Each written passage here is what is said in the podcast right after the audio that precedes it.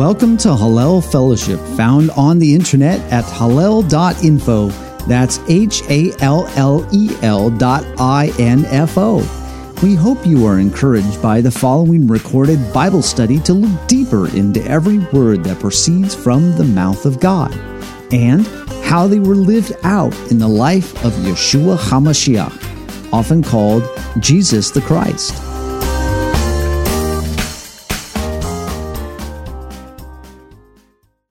Shoftim that covered uh, Deuteronomy chapter 16 from verse 18 through 21 verse 9. Before we go to my spiel about this topic and this this this Torah portion, the various is being listed here. Uh, any comments or questions or things you would like to ask about this? Because I may or may not get to whatever your personal questions are, because um, I have my own commentary on this, which may not cover what you want to talk about. So before we go to my to my spiel, any comments or questions? Yes, uh, Daniel. Uh, just really quick. It has to do with the regulations for the king. Yes. You know, it, it, says uh, the king has to write his own copy of Torah. Correct. Does that mean that when Messiah returns, he will also have to write a copy of the Torah? Well, since I imagine he has it memorized, it shouldn't take much effort. um, principle wise, uh, the, yeah, the, the idea would be yes, what, whatever that looks like. Um, now, in my text, it specifies a copies plural, so we imply more than one. Um, it, it, two or more copies of the Torah that he would have to write. And the idea being either it's referring to, like, here's a complete set and here's another complete set, or referring to, for example, our books are broken up into, you know, a, a, a Bereshit and and and all, the Genesis Exodus all the different sections. Uh, copies might be a copy of each of them, plural, or many copies of all of it. I'm not positive. I can't swear to it what it means to. Um, I believe it is Jewish tradition. It is a tradition, mind you, which Messiah hinted at because he knew the story that uh, kings were supposed to copy it down correctly, but the tradition, of course, is that Solomon made a Thank you. A modification in his. Well, this must be wrong then. I have my iced tea. There's Oh. two McChickens in this, but that's not mine. Yeah, mute. Larry. Yeah, thank you. Um, no, that that that the tradition that uh, that a Messiah hinted at this too. The phrase is that not not one uh, yod or not tittle will be removed from the law until all is fulfilled. Well, if you change one of the phrases, one of the words here in Hebrew, the king shall multiply wives for himself. You change from a, a vav to a yod, so the king shall multiply wives for himself. Modifying a single letter, which looks very, very similar to the yod and, and the vav. Well, it's modern day Hebrew. I'm not sure what it looked like then, Solomon's time. And it's a joke because King Solomon did the exact opposite. He he multiplied immensely many things he could possibly do for himself. Um, and so it was a joke that it was common, commonly taught to children that the kings were supposed to copy it correctly, but King Solomon, of course, didn't copy his copy correctly on purpose. That believing that he was wise enough, this is the, the so the inter- inter- interpretation goes, believing he was wise enough to not have his heart divided in spite of the number of wives he would have had. Um, believing he was so wise he could not be uh, turned.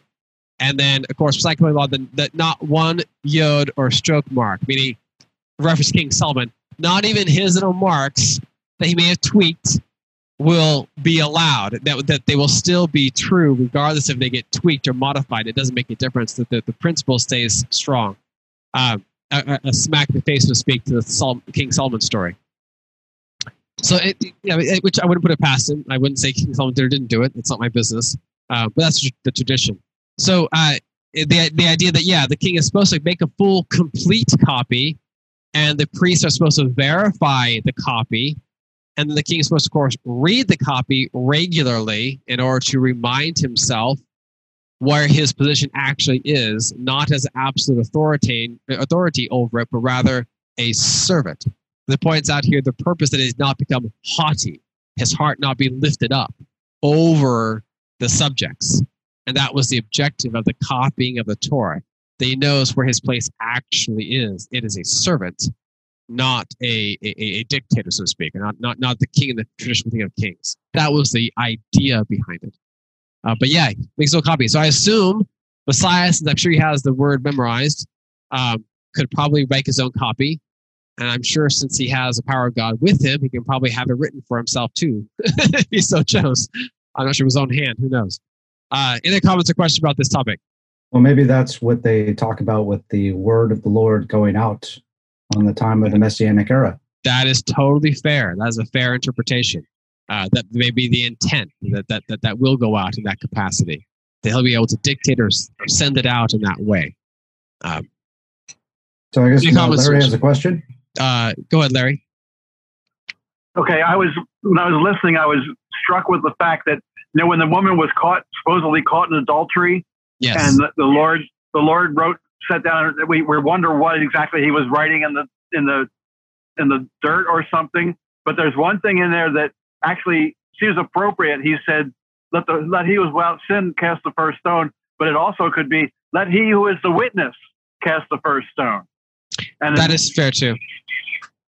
Yeah. So I was thinking too. that was pretty startling to me.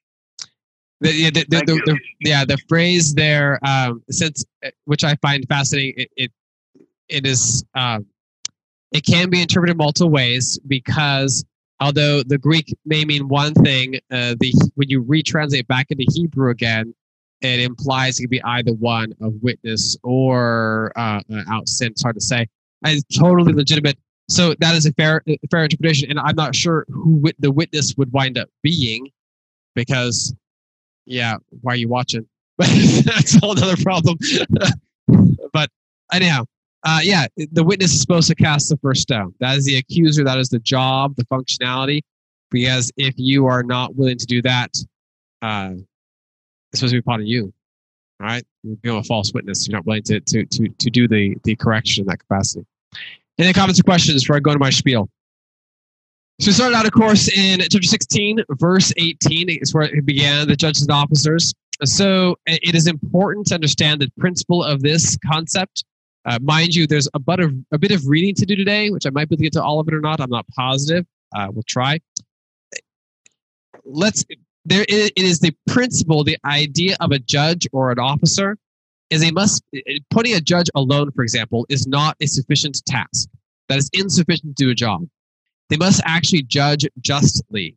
I mean, judge correctly A judge what is full of just. So, for example, you can have a judge that is unjust. Let's go visit one, shall we? Let's go to Judges chapter 9. Here's an unjust judge, which we're all very familiar with because even King David uh, uh cites him as an example of, you know, a fool. So here's an unjust judge, deceptive Abimelech. I'm not going to read the entire story of his because it is very lengthy.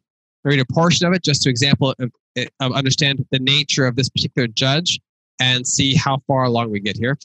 So Judges chapter nine, we read about an unjust judge, which is a judge which is the is, is, is uh, takes over or is in control of to make good good judgments, and of course he does not do so, and the people themselves don't correct him. There's an interesting concept that a just judge, if he is unjust, it is the responsibility of the individual people to actually correct him, to fix the unjustness in him. So, Judges of 9, it says, And Abimelech, the son of Jerubbaal, went to Shechem to his mother's brothers and spoke with them and with all the family of the house of his mother's father, saying, Please speak in the hearing of all the men of Shechem. Which is better for you, that all 70 of the sons of Jerubbaal reign over you, or that one reign over you? Remember that I am your own flesh and bone.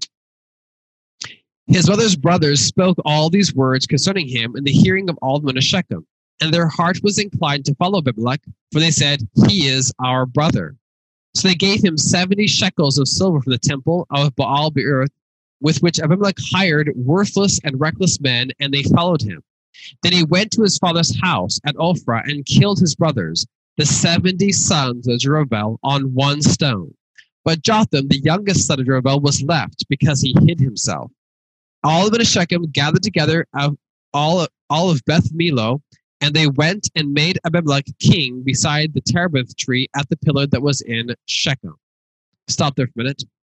So we have an example of a, of a judge this is Abimelech, who will rule, by the way, for a few years here, who has chosen of his own accord to rule. Now, note, what are his credentials, by the way, of judgeship? In this case, it is, is it his uh, just a righteous judgment in the past of his history? Has he made good judgments or good uh, corrections or good righteous decisions in the past, uh, being fair to people? No, his his uh, claim to fame is, "I am your own flesh and bone. I'm a relative."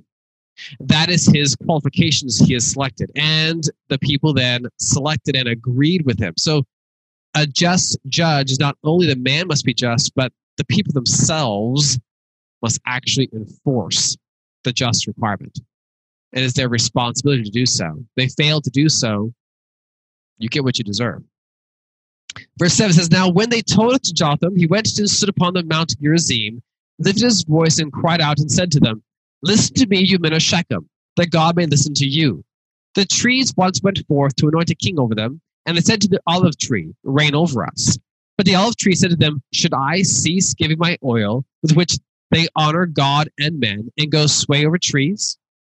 Then the tree said to the fig tree, You come and reign over us. But the fig tree said to them, Should I cease my sweetness and my good fruit, and go sway over trees? Then the trees to the vine, You come and reign over us. But the vine said to them, Should I cease my new wine, which cheers both God and men, and go sway over trees? Then all the trees said the bramble, You come and reign over us. The bramble said to the trees, If in truth you anoint me as king over you, then come and take shelter in my shade. But if not, let fire come out of the bramble and devour the cedars of Lebanon. Pause for a minute. So Jotham's uh, analogy he has here of the various trees, he's citing examples of there are trees that are of value, which means they produce good fruit. Mind you, you know someone's righteousness by the fruit they produce, right? That's how we judge someone. Do they produce good fruit or do they produce bad fruit?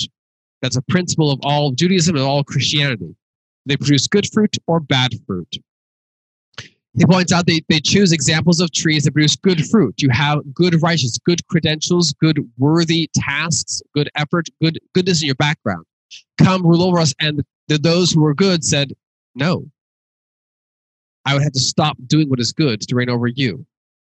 They, of course, chose not to. The bramble, however, which of course produces a fruit in the form of you know, blackberry bush, blackberries and such, but it's very, very painful when you get from them. And of course, they burn up very quickly in fires.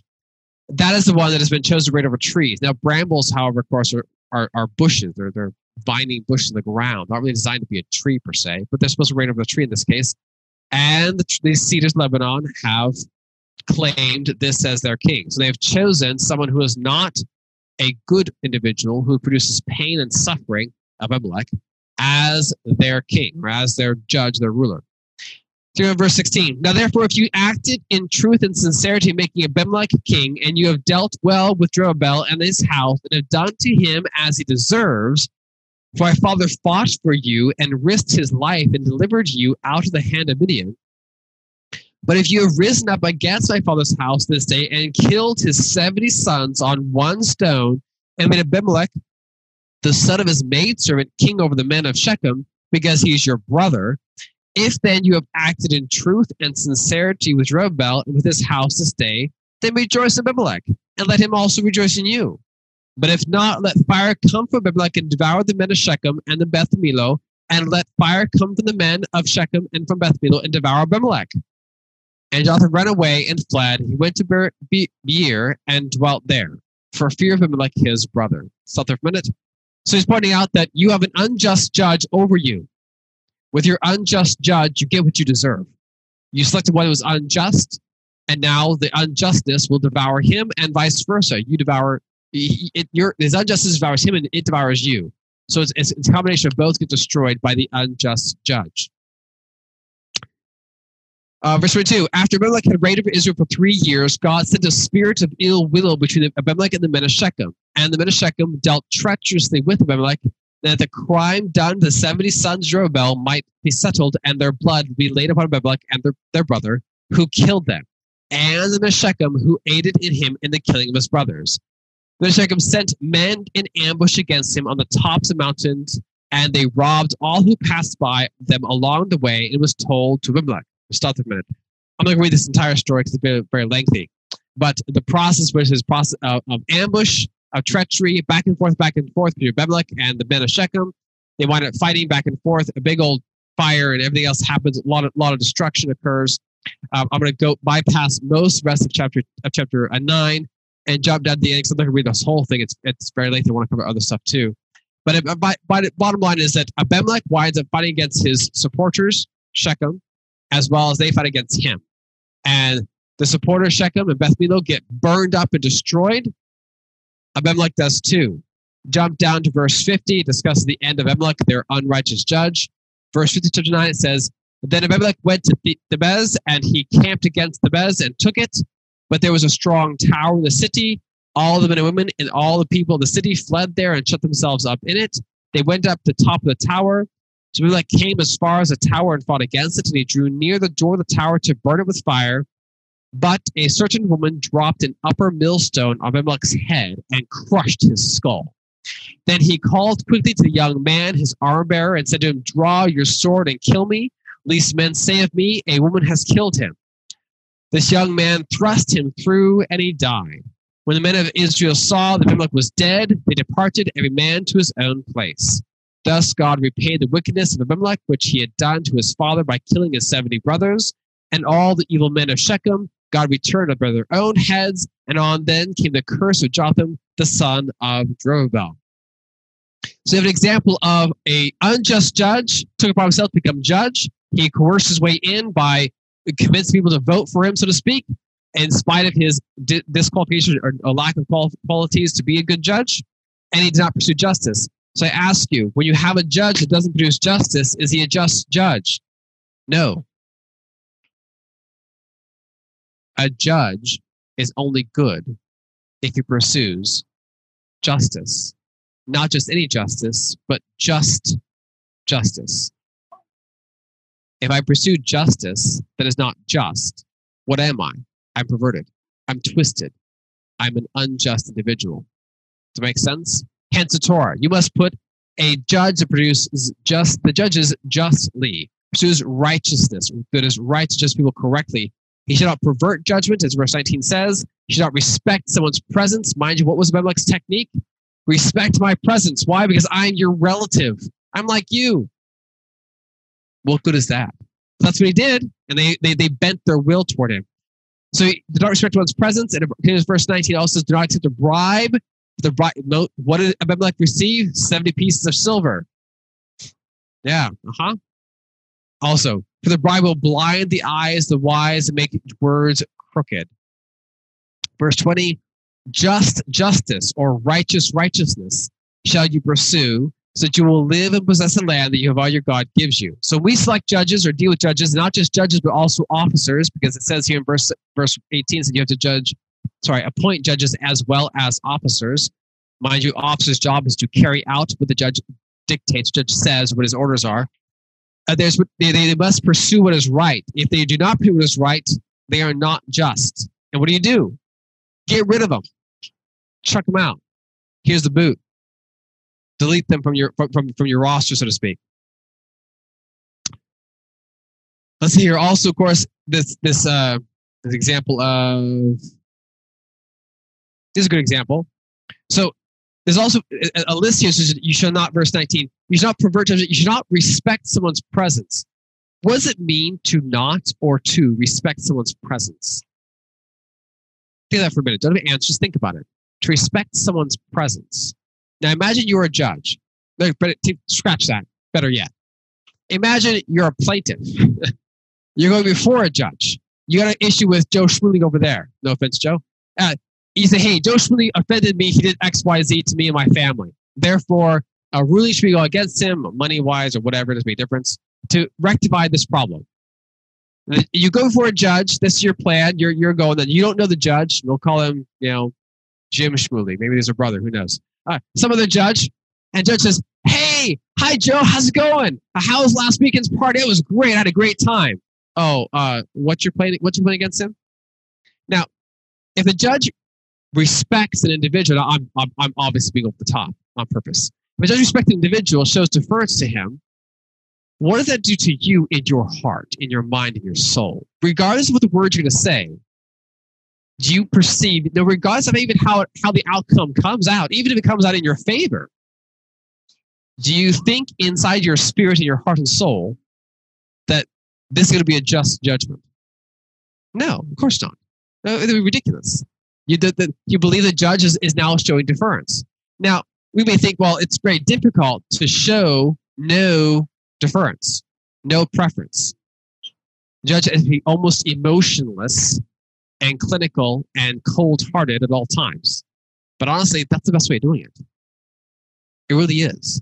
We think, well, that's, you know, okay, you can't always, well, no, wait a minute.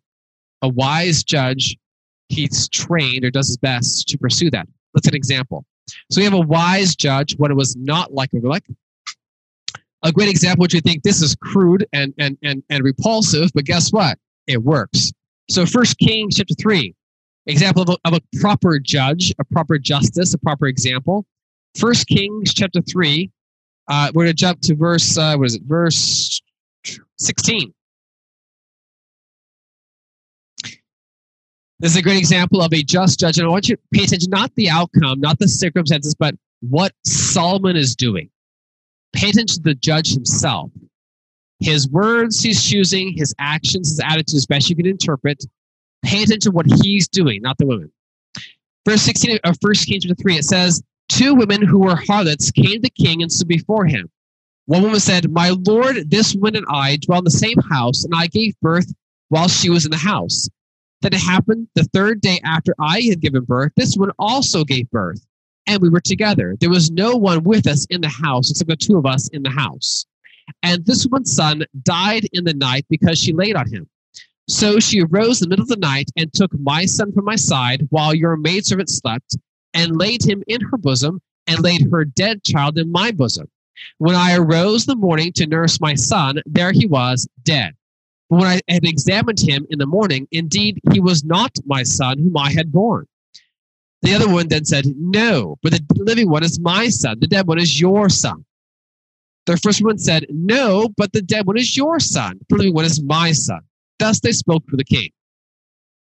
The king said, The one says, This is my son who lives, and your son is dead, is the dead one. And the other says, No, but your son is dead one, and my son's living one.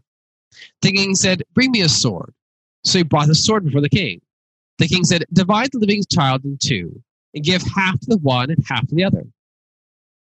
The woman whose son was living spoke to the king, for she yearned with compassion for her son, and said, Oh, my lord, give her the living child, and by no means kill him.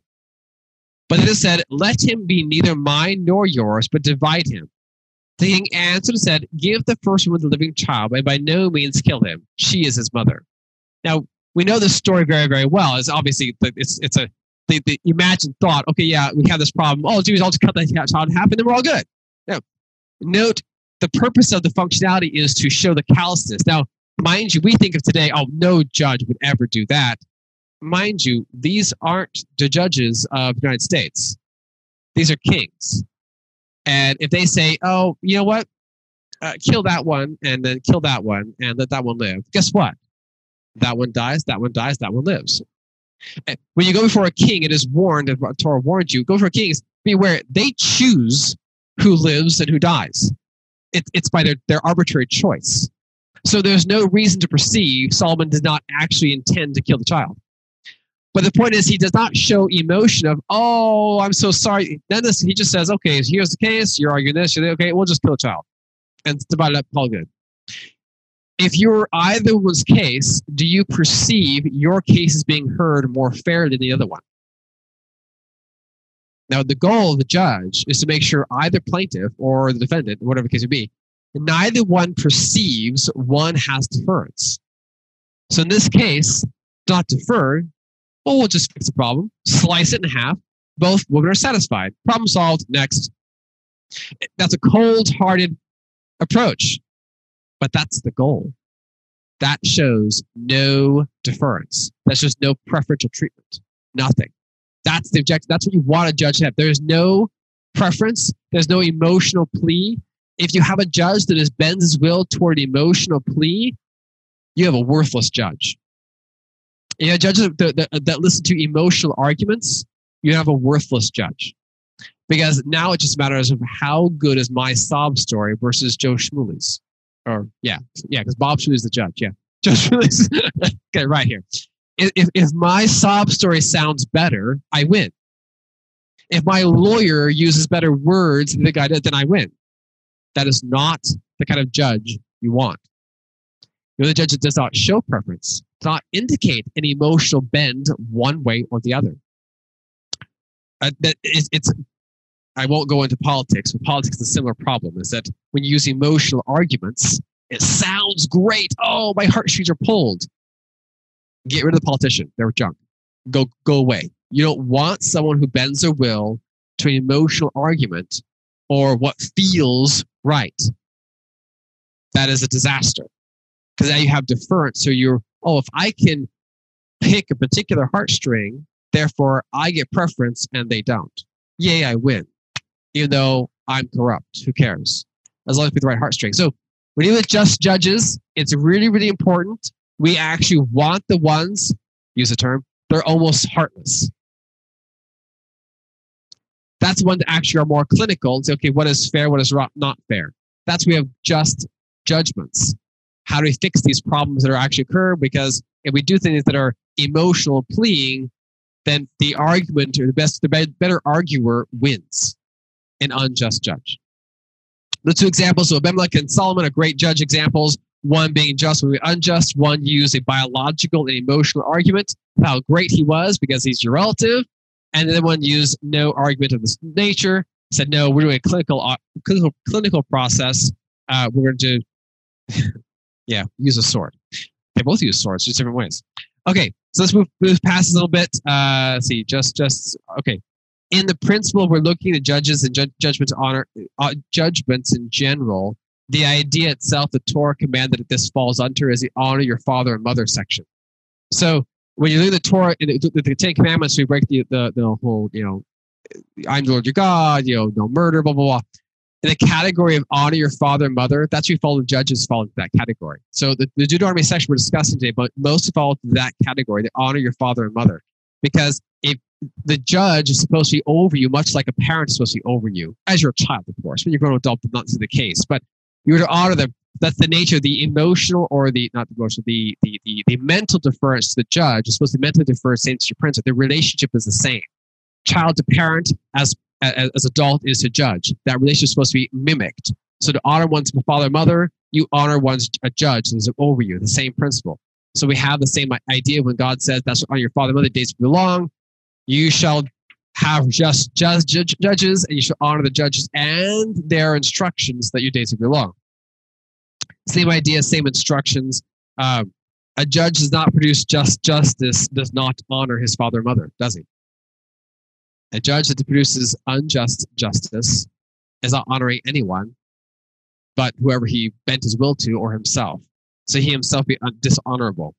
It, it's it's important concept to remember that we don't don't don't misunderstand the value of good judges versus worthless ones. Uh, before I jump, Leader 16, I have a little bit of time left on this one. Um, the last two verses, it seems out of place, but this is also important too. Uh, this falls a little, uh, goes into the next example when it comes to uh, the Torah, the, the, commands of the Ten Commandments. But verse 21 and 20, it, 22, at the, the ending there, you should not plant, it seems out of place. I, I, get that. Let's recover this. It isn't, but it just seems that way. You should not plant for yourselves all this tree, any tree near the altar, blah, blah, the pillars and everything else, whatnot. Uh, the whole point of that, basically, because the adulterous tree or any other tree for that matter, or, or, or some pillar you've done, you have now mixed your God and worship your God with something else you've mixed two or three or more religious viewpoints or pro- processes or, or, or, techniques or worship techniques or worship methods together. You now have a corrupt system. You don't get to mix them. So God does not like mixing practices. And we discussed earlier when uh, Teresa had asked regarding uh, the topic of appointments and such before we had uh, had the recording beginning today Uh, there, there are things which God has appointments for, and there are instructions He lists out, and some He does not list out. But there are certain ones He said, "Hey, you're going to do it this way." He also has lists over here that says, "You will not do these things." Okay, we don't get to take the the do not do's and the do do's, and we don't get to mix them together. Don't don't do that. That's part of the do not do's. Don't do that. And so this is one of the examples. He has a lot of examples of do not do's. Um, so uh, don't do the worship of, of, of idols or other gods, mixing them in your practice or your techniques of how you worship your God. He doesn't like the mixture. Uh, in, in a manner of speaking, it's perverting justice another way.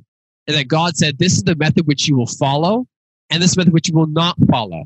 When you mix what you will not do with what you will do, you now have a corrupt system that's no longer legitimate. Uh, yes, Rose, unmute yourself so we can hear you, dear. We can't hear you with you're muted. You can unmute it. Oh, you, you turned your video off. You didn't unmute yourself.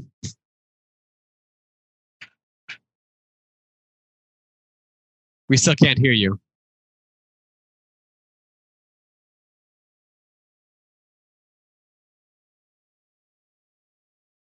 Yeah, the video's back on, but your but your, but your microphone's turned off, dear. Oh, now it's on. Now we can hear you. Okay. We did it. Uh, does that mean uh, does that mean if you're in church you shouldn't put a Christmas tree in there? Um, i- if you want my direct, honest, true judgment opinion, of Yes, course you wouldn't. Of course you wouldn't. That'd be disgraceful. Oh, thank now, you. I admit I don't own churches. I don't own buildings that capacity. but if I did, that would be disgraceful. You have mixed two things together. For example, mixing Sunday versus Shabbat, or mixing Easter, or Xmas, or Halloween with any of those things with, with God's appointed times. Those are mixtures. Now you have a perverted system. You have a mix of what is just, what is unjust thrown together. You now have a warped viewpoint, a warped way of what is right and what is wrong. So you can't mix them in God's realm. He does not like that. Uh, and I'm going to use this term loosely because I, I happen to like it this way. You may disagree. When I have God set over here and an idol set over here, and I put them together, what have I now done? I made the idol equal with my God. Now, if I truly am a judge and I say, okay, idol, lay your case out, God, lay your case out, which one's right? The idol can't talk. He doesn't even have a seat at the table, True. but the God can talk. So when I put them next to each other, I have actually lifted the idol from the rock it was down here and lifted it up, almost giving preferential treatment to it, to as if it is equal with God, the plaintiff over here. So when I Abomination. lift a rock up that is a piece of, it's a stone or a piece of wood or whatever, I ro- rose it up, or a Christmas tree that's supposed to grow out there and get burned by wildfire. If I raise it up, and this is what I made equal to my God, I have now elevated it where it doesn't belong. I've given preference something that does not deserve preference. Don't do that. So God doesn't like the mixture. So I view it in that particular way. You may not view it that way. That's perfectly fine. But and I also equate the same concept of well, I worship my God like this over here, even though He said to worship me like that over there. I'm still worshiping God because I, I still think of God during Christmas time. But um, yeah, It sounds like you're worshiping yourself. Right, your, Your your, your, your own viewpoint, your own opinion, your own ph- ph- philosophy. The idea that, well, this honors God too, that's rubbish. And garbage. He specified, you'll worship me in this fashion, in this way, and you will not do it this way over here. When I say, but God, I disagree with you, I'm going to follow this way that you said not do. I'm going to put it over here on the do side. So uh, I've now distorted what is right. So it's important to understand that God has this these rules about mixing stuff. So don't mix justice with injustice. Don't mix his worship with, with things that should not be worshipped. Uh, don't use emotional arguments when there should be clinical argument that is fair and just. Uh, do things that are right according to his instructions. Okay, let's move on. Uh, murder. A great story about murder. Any question on chapter 16? So we move on to chapter 17, which is murder. So death penalties and idol worshippers and all this other good stuff. Uh, yeah, we don't get to murder people. That really hasn't changed much. uh, God is defined here, of course. Example. It's not. It's not the only place it's defined. Defined in Book of Numbers as well. What is, what is not murder?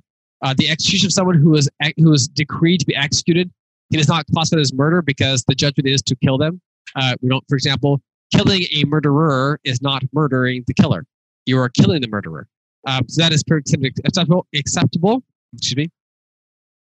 Uh, so those are all those details. Uh, in this example, in chapter 17, uh, you'll note there are a few examples that, that he rattles off here of, of, of, of details. So in verse 4, it says, You will inquire diligently. It, says, so, so when someone, for example, is worshiping a god or worshiping God in their own fashion or some other god or whatever it may be, you know, it's completely wrong. Now, mind you, I'm going to this very, very carefully. This whole idea of the Torah and what God instructs us is not based for me, myself, to enforce or you or you or, or you over there. Uh, this is a community enforcement process. So, for example, I can't go to my neighbor and say, you know what? You have a Christmas tree up there. Here's my sword and hack their head off. it doesn't work that way, okay? that, that, that would be murdering, definitely in our culture. Um, so, yeah, it requires an actual trial. And it'd be really hard, I think, I could be wrong, to convince, like, for example, Sonoma County judges or County State judges to say, well, he has a Christmas tree up there for he should be executed. But if you succeed in that, good luck um, the judges in our culture are not going to argue, are not going to agree with, oh, you put a Christmas tree up, therefore, yeah, death penalty. Eh, no, go, go ahead and try if you want to, but uh, don't be afraid if you're the one who gets thrown in loony bin because it won't work out so well. Um, so rules of enforcement and judgments are made by those who are put in that position. I am not. And then when I am put in a position, I must follow the laws of the land that are that are written for me. I'm going to write my own. So my laws of my land do not specify whether or not a Christmas tree is executable offense. It does not have that. So in fact, it is not an executable offense. Therefore, I, I, as a just judge, cannot apply a law that the Torah has, but my laws of my nation do not have. I cannot apply a Torah law upon that individual. Unfortunately, that that that sword cuts both ways, so to speak um, in that if my nation has a law that I think is thoroughly wrong, but I am a judge and I am applied or, obligated to obey it, then guess what? I have to obey it. If I don't want to, quit, resign. Simple as that. I don't want to do this. I disagree with it. I quit. He had a pink slip, or not pink slip, it's a resignation letter. Pink slip, you're fired. So, resignation letter, I might be fired too. uh, get I, I, I'm done. I can't do it. And that's fine. That's totally acceptable. You can resign if it's beyond what you can do. And that's, that, that's perfectly acceptable. For example, me personally, I would never do well as the person hired in California to execute inmates. I just can't do that. Now, some people can, and that's great, good for them. It's not in me. So therefore, I wouldn't apply to that job. I probably wouldn't get it, but I wouldn't apply to that job. And if I did have the job, I'd say, you know what? I'm going to go early retirement. I'm going to go, you know, raise chickens, do something else. Whatever it is, I will get out of the job because I can't do that. I would not apply or uh, go to a job that I cannot fulfill. Therefore, if I'm going to be a judge and I cannot fulfill certain judgment that my laws of my state apply or require, that this is beyond my personal moral character, I can't do this. Guess what? I Find a job. Do something else. Uh, uh or if, I, am a, a, a, police officer or whatever else may be, if I can't do the job because it's beyond my moral ability, say this is this is this is uncomfortable to me, I can't do this, then quit, resign, do something else, retire. It's it's okay. That's not that's not a sin to say I can't break the law in this fa- this fashion. Now, it's also you could attempt if you're in these these these fields. Say, well, is there something else I could do instead? Is there some alternate choice that is acceptable too? You could try that too. I'm not going to argue because I'm not I'm not a civil servant. I don't ever have a desire to be one. Yeah. Okay. So let's move on. So, uh, inquire diligently when there is an issue, or in, you must investigate thoroughly. And behold, must be true. The verse four. If it is true, this one is correct. The arbitration was in fact done. So, mind you, you don't get to make arbitrary decisions. That you must require investigation. Hence, we have court systems and we have laws. We have investigators. We have police systems that do precisely this and do the job well. Um, they removed the man from the city. Yada yada. Plugged with stones. Uh, this uh, in, it also specifies must two or three witnesses to, to do this. They must be independent. If you will note in a, a, uh, historical examples, independent witnesses are critical. Dependent witnesses are worthless. Um, if I have, you know, Joe Shmuley and Bob Shmuley are best friends, and they hang out together, and they both saw something, and they both say, "Hey, I saw Janet Schmulett do something wrong." Uh, those two guys are one witness, and according to the is concerned, because they were together and they're best friends. Now, if Bob was on one side of the field and Jim Shmuley on the other side of the field, and just and didn't see each other, they saw uh, Janet Schmulett do something wrong, and they didn't talk. They didn't say, "Hey, let's let's corroborate our stories. Let's verify." They do. They just said, oh, "We saw this. Now you have example of two independent witnesses. You have the people who are truly independent, saw from two different vantage points.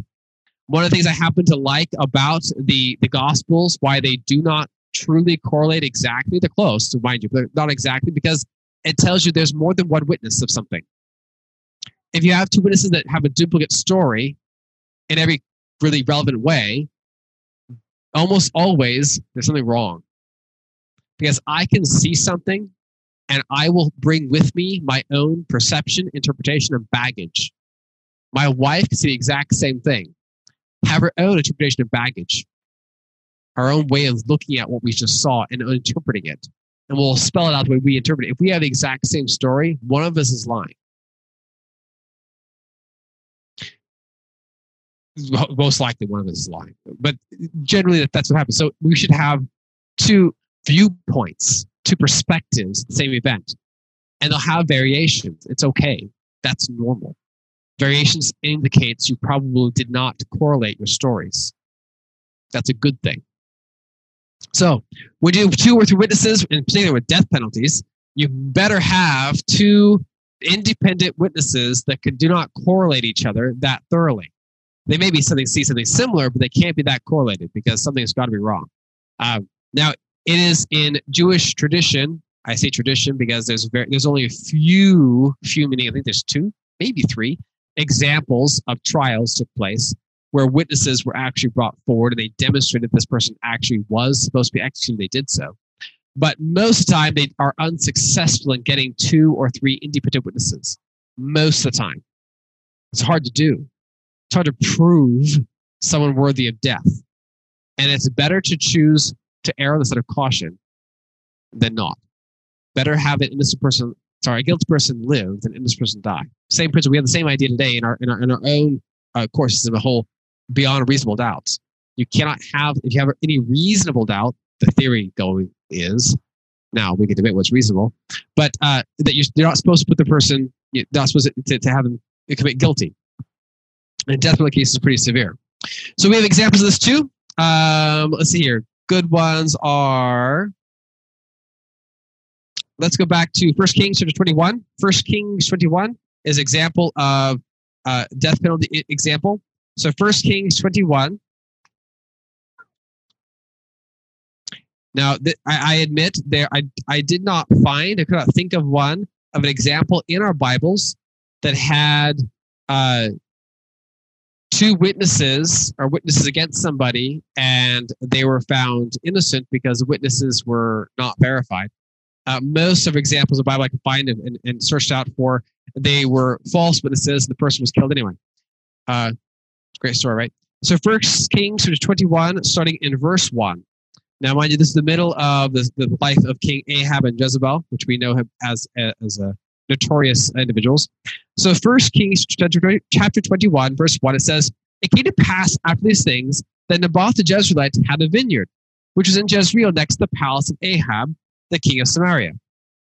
Ahab spoke to Naboth, saying, Give me your vineyard that I may have it for a vegetable garden, because it is near next to my house. And for it, I will give you a vineyard better than it. Or if it seems good to you, I'll give you its worth in money. Naboth said to Ahab, The Lord forbid that I should give the inheritance of my fathers to you. So Ahab went to his house, sullen and displeased, because the word which Naboth the Jezreelite had spoken to him. For he had said, I will not give you the inheritance of my fathers. He lay down on his bed and turned away his face and would eat no food. But Jezebel, his wife, came to him and said to him, Why is your spirit so sullen that you eat no food? He said to her, Because I spoke to Naboth the Jezreelite.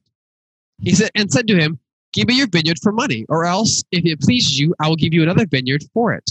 He answered, I will not give you my vineyard. Jezebel, his wife, said to him, You now exercise authority over Israel. Arise and eat food, and let your heart be cheerful. I will give you the vineyard of Naboth, the Jezreelite. Pause. So in this story, obviously, we have an example of Ahab trying to do something he's not, he's not allowed to do. He tried. The person said no. Now, note, I had mentioned before that we're the kings are supposed to write a copy of the Torah. And to read it. Now, granted, Ahab was the king of the northern Israel, but the rule still applies. He's supposed to write a copy of the Torah so that they do not become haughty, their heart, over their people that they're supposed to rule over. That's the idea. You don't lift yourself up. Well, Jezebel doesn't come from the Israelites. She is a queen from the Phoenician queen or, or the, the Lebanon, Lebanon territory. Well, in their viewpoint of a king or queens, kings mostly, they're complete absolute authority. There is nothing wrong they can do. Zero. Doesn't matter who they murder, kill, steal, rape, they have zero wrongness. It's not possible. So, in Jezebel's viewpoint, her worldview, the king wants this, so go take it. It's yours.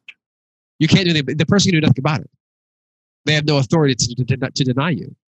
And of course, Ahab, knowing he is Israelite and knowing the instructions of God, was depressed because he knew he had to buy it or make an exchange or be given to him freely of the own free will of Naboth. He couldn't force it because kings can't force it. But at Jezebel's viewpoint, you're a king to whatever your heart desires. It's different viewpoints, right? And so her says, this is ridiculous. You, she, her example was, verse 7, you now exercise all authority over Israel. You could do anything you want.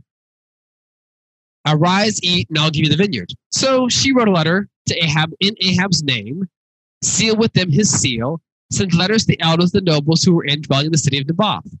She wrote the letter saying, Proclaim a fast and seat Naboth with high honor among the people. Seat two men, scoundrels, before him to bear witness against him, saying, You have blasphemed God and the king. Then take him out and stone him that he may die. So the men of the city, the elders and nobles who were inhabitants of the city, did as Jezebel had sent to them, and it was written in the letters which she had sent to them. They proclaimed a fast and sent to Naboth with high honor among the people, and two men, scoundrels, came in and sat before him, and the scoundrels witnessed against against him, against Naboth in the presence of the people, saying Naboth has blasphemed God and king. They took him out of the city and stoned him with stones so that he died. They said to Jezebel, saying, Naboth has been stoned and is dead. It came to pass when Jezebel had heard the Naboth had been stoned was dead, Jezebel said to Ahab, Rise, take possession of the vineyard of the Naboth, the Jezreelite, which he refused to give you for money, for the Naboth is not alive, but now is dead. So was Ahab heard Ahab heard the Naboth was dead, that Ahab got up, went down, took possession of the vineyard of Naboth, the Jezreelite. I'm going to stop there there. I'm going to continue on because the rest of it is, is, is another interaction. So, the example of we had two witnesses against Naboth. Well, that's all it took, right? What's the rule? Two witnesses, they must be independent. Well, these are two different people, but they have to be investigated. Is a diligent process. Now, I want to ask you who's responsible Let me say, oh, well, it is Jezebel or Ahab. Who was responsible for the bomb? Well, Ahab. He's one of them. What about the men of the city? Who was complicit? Who followed suit? Who carried it out? Yeah, it's more than just Ahab alone. He was an unjust judge, a bad, bad king. She was a bad queen. But the men of the city, the elders, they could have said no. They could have warned Naboth, hey, by the way, this is the king said to you. Now, granted, they don't, it specifies it was in Ahab's name and his seal. They would not necessarily know that Jezebel did it. They may have assumed Ahab did it, but it makes a difference. They could have just told Naboth, hey, by the way, this is what's going on. Tell them the truth. But they failed also. So we have not just a failure of the ultimate judges, in this case, the king and queen, if the, individual city judges too, the elders and such, which is the responsibility to be just. So, just judges and officers, it's important to make sure that the, it's across the board, not just individuals, but everybody. They all work together. Make sense? All right, move on. Uh, let's see here. Uh, bypass, jump through. We go a little bit. Wow, almost out of time here. Uh, I'm going to skip through some of the stuff, so don't forget. Forgive me a little bit. I'm going to just I'm going to use these as examples only because you already know them, so this won't be shocking to you. Um, we have uh, the, obviously the example of Messiah before before the judges of his day, and of course when they, when they were the the, the the the high high priest, the witnesses, the Sanhedrin, of course, witness against him. They said they sought false witnesses. They couldn't find that many. They had a few. They weren't really that reliable. Blah blah blah. And and then the council. This is uh, Matthew chapter 26, for example. The corrupt high priest. They point out, "Are you God? Are you son of God?" Just no. Said yes. Therefore, that, that's it. I'll take. Let's kill him now. We have examples of also not only that. We also have examples in the Book of Acts uh, when the judges instructed the apostles, in the case of Peter, and I think somebody else, I think the person was with him, to no longer speak in the name of God, in the name of Messiah, that is, not God, but in the name of Messiah. And of course, they disobeyed. So, examples of just and unjust things going on here. We have witnesses that are false witnesses in order to accomplish an ends an, an end goal, and also obviously kill individuals. I'm not going to read through all of them because it gets rather lengthy. Um, I have a question for you, though. This is where it gets a little, a little, a little hairy. When a just, when a judge is unjust, makes an unjust ruling that is wrong, immoral, corrupt, what do you do when it's against you? We say, well, we appeal. We can, we can do that now. They couldn't always appeal then.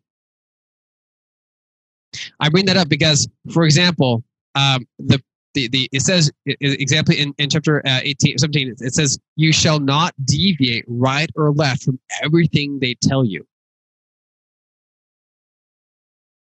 What the apostles do. They said you are not to speak in this name again. Messiah's name again. What they do they did it anyway that's an interesting problem. Interesting scenario. So you broke the Torah because you are not allowed to deviate from what they judge you in order to do what is right. Interesting problem. You think about that for a minute. What does it tell us? It tells us that there are laws and instructions of the Torah to follow. However, there are also examples where you must break or violate them to do what is right.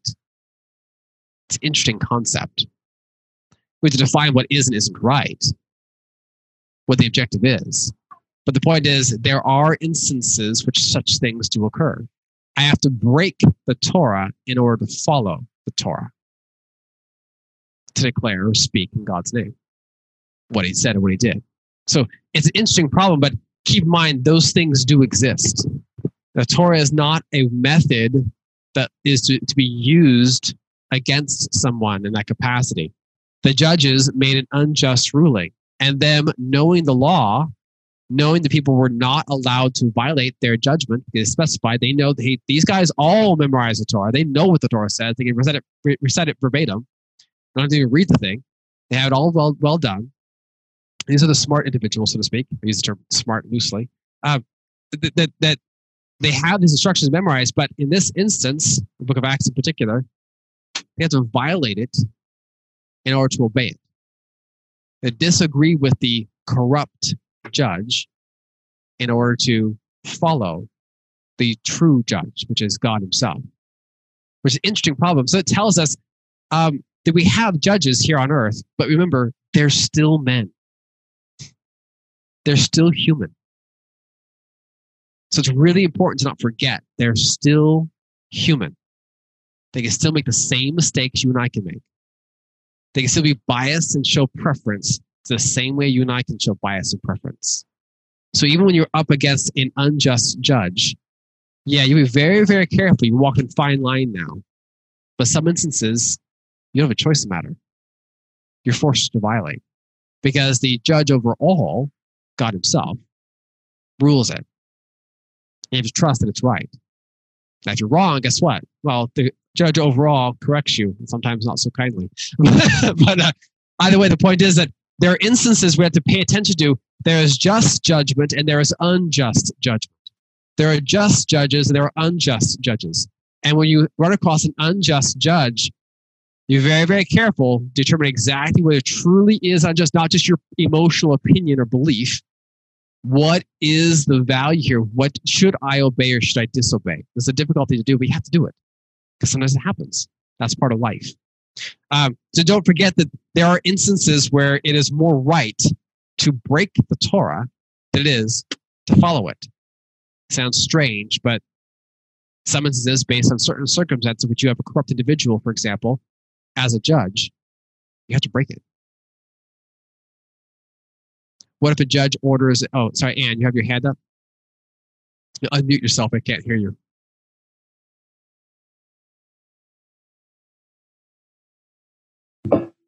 Yeah, so can you hear me? Yes, now I can. Go ahead. Okay, so when Solomon said, cut the baby in half, give half so thou shalt not kill, but that was the better thing Yeah. for the justice issue between these two people.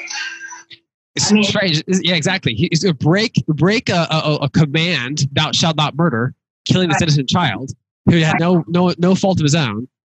break a command in order to get what is truly just. It's quite, quite fascinating. No, he didn't actually physically kill the child, but the point is, he would have potentially. I think he would have if it was unsuccessful because he already or he already ordered it. But uh, being a very wise individual, he was out to outsmart the women. But the point is that he, he used an example of, of, people think that that's repulsive. You can't do that. Yeah. But you're breaking the Torah in order to follow the Torah. Right, right. That's why we have judgments.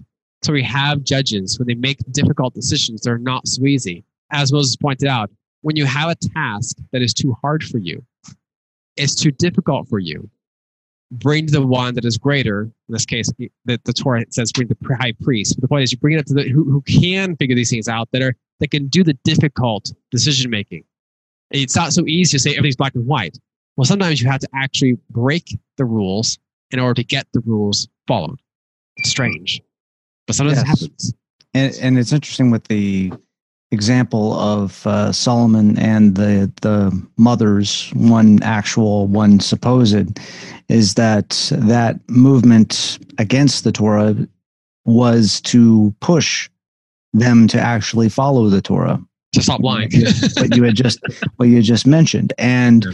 that when you say in our particular country, when you read the Declaration of Independence, that in a sense was using force to push people to do right because when they list all the various grievances in there that was a method to push the push the empire of England to do the right thing which actually it eventually started doing. You know when you started seeing in the original uh, first draft of the Declaration of Independence when they were talking about you know this supposed Christian king and enslaving people and this and that, and then you see what ended up happening in England you know, with Wilberforce, et cetera, that led to the abolishment of slavery in the English Empire. So it took the force of the revolution and the ideals that were expressed through it to push the the empire to do the right thing eventually.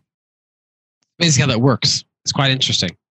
Uh, let's see. I'm gonna. But one one of the one of the things that you might here. say is uh, very important in that is um, that in a sense you almost need two witnesses in your even though it's not expressed as such you really are the the good wisdom is to have two witnesses in your decision to move against right. the, It's not your uh, personal opinion. established order Right. you know, because anyone can just say, hey, well, it's my right and this and that. Well, you need to check that idea and really investigate it thoroughly before you just head off and do something. Otherwise, you have riots in, in, in, in Seattle and riots in, in, in Portland and riots. Yeah. Uh huh. but we don't have that, right? No, no, that they doesn't don't happen. exist. they don't exist. don't look behind the curtain. Um, yeah, it, it, it, is not a it is not an arbitrary decision to break against the instructions. It is a very very difficult decision to make, and it's important to do not forget. It's not just an arbitrary decision making. Um, I'm going to skip to some of this stuff because I don't have time to cover all of it. So forgive me on some of this stuff. I apologize. Uh, let's see here. We've got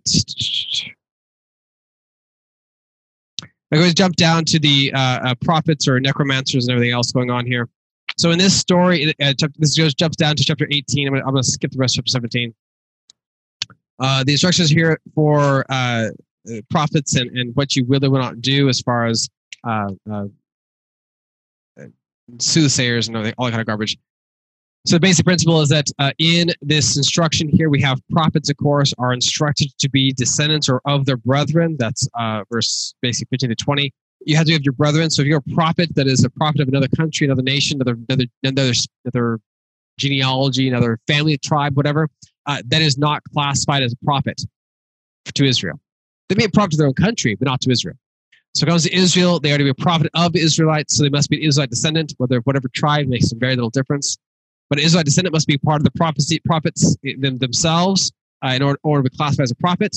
Uh, anybody else may not may, may not be considered as one.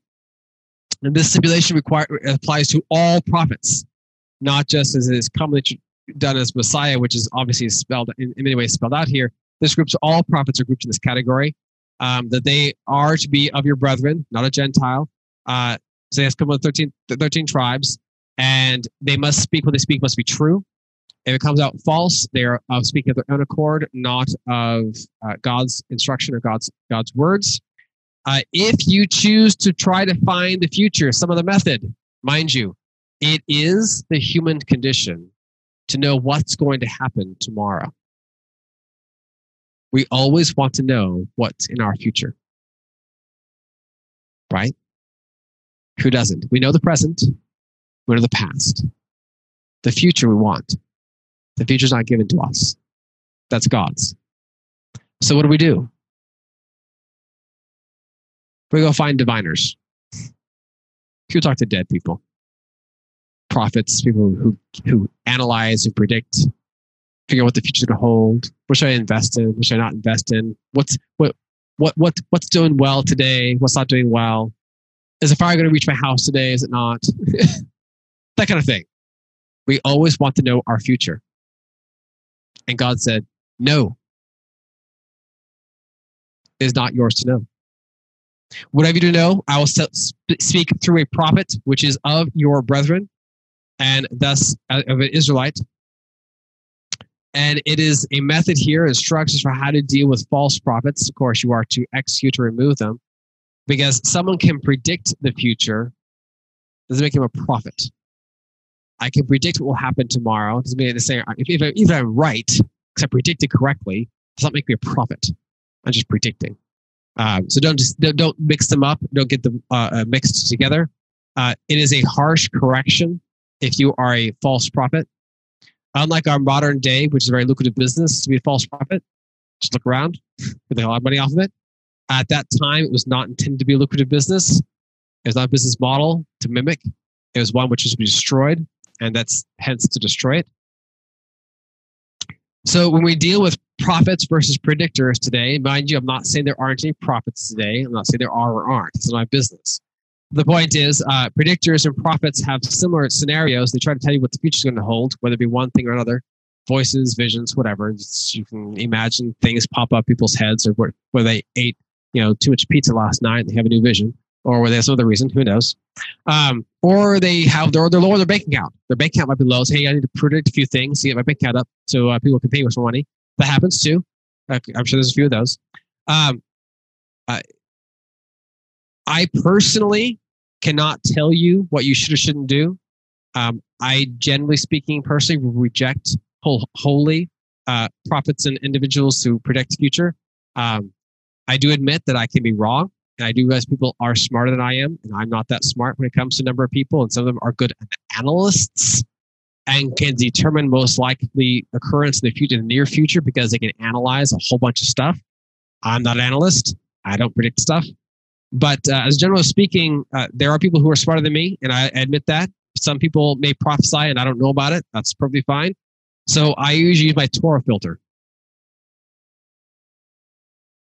My Torah filter is if God wants to speak to me via a prophet, tell me to be a prophet, what kind of life does that prophet live? Because if God's going to tell me to be a prophet, just to use the example, he tell Daniel, clean up your act first. if you're going to represent me and my words, make sure your life is clean. And so that generally filters out almost every prophet I've ever heard of. Because very, very few of them are that good in their own personal lives to tell me how to fix my life. There's a little speck in your eye, or pl- speck your neighbor's, neighbor's eye and, and plank in yours. Okay, prophet. Yeah, I'll tell me what I should do in the future. I'll, I'll fix myself. And but uh, have have you looked in the mirror recently? just just curious. Yeah, what's your life look like? Um, I'm not saying that people cannot God can't speak to others who who, who may live varying lifestyles or, or, methods or understandings. The point is, I tend to focus more uh, attention upon those who are followers of the Torah and followers of God's instruction how to live.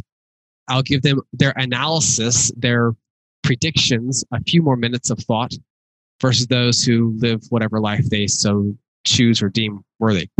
But either way, um, I have yet to meet a prophet.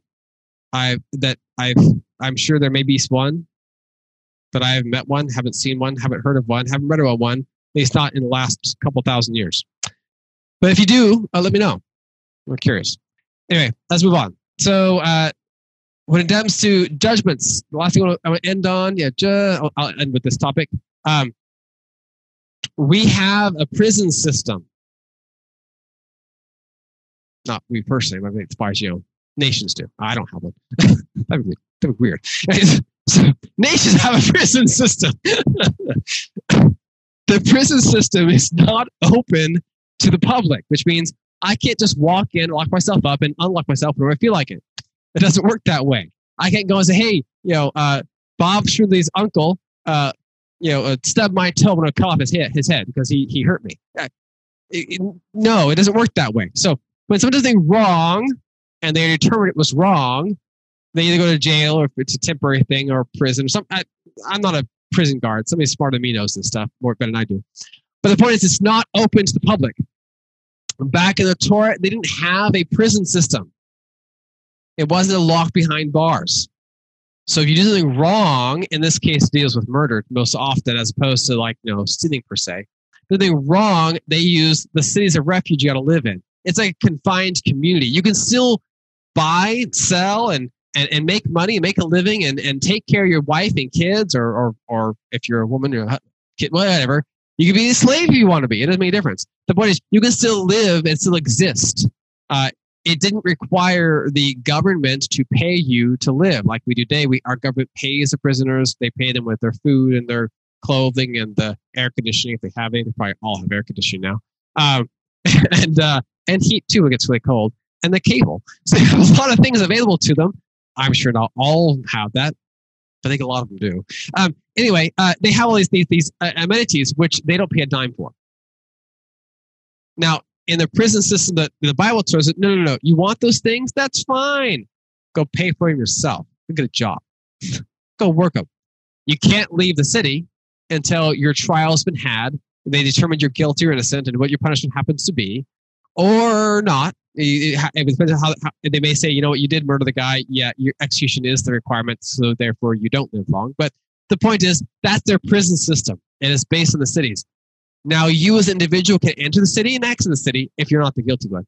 Um, and you can't, as a murderer, or sorry, as a avenger of blood. So, unlike today, when, when we have to execute somebody, we hire a guy, not like, you know, a hitman. We hire a guy that the, the prison system to, to do the execution process. Here's the injection, here's the pill, or here's the throw the switch, or whatever they do. I don't know. Um, they don't shoot guns anymore.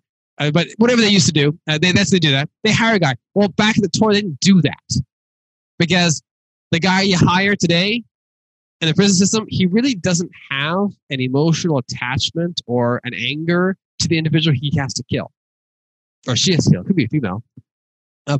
Uh, it, there's no there's no desire to kill. Uh, there's no it, sense of, of vengefulness or or, or, or sorry uh, uh, vindication or, or, what's the right word? It's uh, getting back at whatever it is. They don't have that. But vengeance. that thank you vengeance. So uh, they don't. This time they did have that style. That's how it was done. We don't do it today, of course, anymore.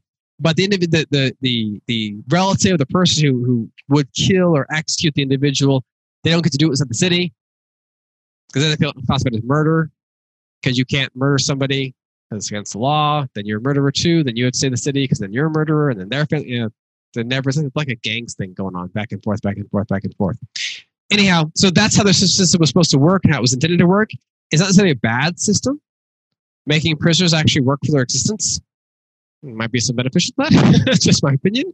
Uh, hey, you want to be in prison? That's fine. Here's your job. Uh, and here's a hard job, like here's actually earns money kind of thing. But these these individuals were also allowed to bring their families in and live with their families and raise their kids in the cities too, if they need be. But that's how it's supposed to work. The one interesting the interesting thing I, I find in this Torah portion, chapter, uh, chapter 19, was that uh, you could not just say, "Oh, I forgive them," because an individual who murders somebody doesn't get to just say, "Well, I forgive you." No, it doesn't work that way. Uh, this says because it points out you will not have uh, innocent blood on the land. So a murderer actually has to be executed, whether we want to do it or not. You can't just forgive and forget. Even though years might go by and your anger may be subsided, your upsetness may, may diminish. It doesn't really matter. A murder is still a murder, and you don't get to just let it pass on and move on because then the blood's in the land, the blood's blood, land is contaminated, and God says, uh, "Get out! You, you're worthless to me." It's an interesting, interesting system as far as how they have, and I have, I have not found any record of how or, or whether this, this, is ever actually done. Meaning the the whole, you know, uh, uh, refuge ever actually done. There's no record. I haven't found it. Maybe if you, one of you have a record of that, great. But I've never found one, and there might be, but I just haven't found it. Yes, Larry, your hand is up. I'm worrying about what Messiah said when he was being crucified. Which one? Which which which which comment? Forgive them, Father, for they know not what they do. Right. That's an interesting concept. So he himself forgave, the, for, asked God to forgive them, and I. But I I will be honest. I don't know that that actually occurred. Meaning meaning did God forgive them or not? I don't really know. Um, those individuals who did the actual execution process, I'm not sure. I say that because of what John the Baptist had said to them prior to that. Uh, his comment in Matthew 3 uh, regarding his the, na- the nature of uh, forgiveness and uh, brood of vipers. That they the whole comment, "Who warned you?" Uh, that's that that comment implies. I mean, the implication of that comment means what you have done cannot be forgiven which is very fascinating. We don't think of an idea of something someone can do that cannot be forgiven. Well, uh, John the Baptist is pointing out you can't ask for forgiveness for what you've done. And they didn't even kill the guy yet. They were still you know, working their way up to it. Messiah wasn't dead. It just the stuff that they've done up to that point. Was was was pointing out who warned you that you be saved from this, meaning implied you're a viper. You're actually not going to get saved from this. So it there is a question there. I do find a question. I don't know if God truly forgave them or didn't. Um, based on what happened, you know, 50, what 25 years later, 30 years later, I say yeah, they're all dead, so maybe not. Uh, yes, Teresa. Well, on his comment, I would say that Jesus, of course, was saying, "Forgive them," to probably reveal his heart, but also the fact was he still had to die. He still had to die in place of all those people that were right then and there being forgiven for they know not what they did he was still dying for that the sin of it. So regardless of whether god forgave him, us or not of course he does because we've put our faith in christ and are keeping torah. But christ still had to die. Mm-hmm. so it's a requirement. Yeah it's a requirement exactly. It may have been that he was talking about the guys who were actually doing carrying out the sentence. Maybe that's what he was talking about. That could be too. That could be too. I don't know. It, it does not appear that the leadership ever repented, per se, of any of that. There's no there no seem to yeah, there's not appear to be a record of that anywhere of their pet leadership. Oh, we were so wrong. We're so sorry. You know, God forget. Uh, I I didn't. I have not found in the ta- in, in, in, anywhere in, in, the, in the Talmud or any other commentary regarding this topic that they ever said, "Whoops." Uh, yes, uh, Rose. Well, Christ said, I am the door, and no one comes to the Father except through me. So by going to the cross, he opened the door. Uh, I don't believe they were forgiven at that point. I believe when you when when God calls you and you come to the real, realization of your sins and you ask for forgiveness, that's when you are forgiven. When you actually make that point. So Christ became our provision. He opened that door right. so that we could walk through and receive that provision. But I don't think we receive it prior to repentance. I wouldn't think so either. And so those individuals, since there's no indication of ever repenting, I, I say no indication, maybe some, but I haven't found any. Um, they they may they may have lived the rest of their life uh, content with what they had done. Uh, what, was what was the question again? Whether they re- received their repentance or not? I don't know. It, it we you don't, we don't need to know. It's it's not that's true. It's not it's not, it's not relevant to, to, to Messiah's story. That is true. I mean, it's a question about whether or not Messiah's comment of God forgives what they've done, what, what they don't do, what that mean. It always takes me that was sure. We we today we don't necessarily need to know. But what wise point is that we don't need to know. It's not relevant to the story of what Messiah did, whether or not God forgave the individual or not. And it's right because He doesn't tell us their story. We live our own story. We live our own life. They live their life, whatever it was. We live our lives, whatever it is, and we don't necessarily have to interact and find out details of nitty gritty of who got forgiven, who didn't. It doesn't really matter. Yeah, once we figure it out at the end, we'll, we'll see. But uh, it is an interesting, interesting question. But so I, am not sure the details of Messiah's comment there, uh, as far as who to say he was he was referring to. I believe Stephen made a similar comment. I think I think he did. Uh, I think he made something similar. I don't remember off the top of my head his exact wording uh, when he when he was being stoned. Uh, but either way, it, it, whether or not forgiveness was given at that time or not, I can't say because I wasn't there. So we're going to end with this topic. Uh, I don't have to cover, I'm going to cover this 21 or the fruit tree thing or the bulwarks and such. Those aren't aren't part of our Torah portion. Well, they are, but I'm not going to cover them today because I'm out of time. Any comments or questions? I apologize. Took way too long on all this stuff. Took forever. Um, any things I can share with you or questions you had that I didn't answer? There's probably a few, but oh well. Any comments or questions? We're going to end this thing otherwise. All right, we'll close with a prayer. Almighty God, our great Father, thank you for our Shabbat, our day of rest, our time to worship and understand and listen, to study and to comprehend your ways. Father, may you continue to bless us and help us to follow what is fair and just. Oh, Father, may you bless us throughout this week, coming time we have with the rest of the world to interact with. Father, may you continue to help us be just people, to, be to be wise individuals, to make judgments that you would be content with. Father, for you are our judge. We wish to be like you as best we can. But we ask you to bless us and keep us safe and bless the time we have with one another. That we share the good things you, you've brought to us in our lives. We praise you, Father, in Yeshua's name. Amen.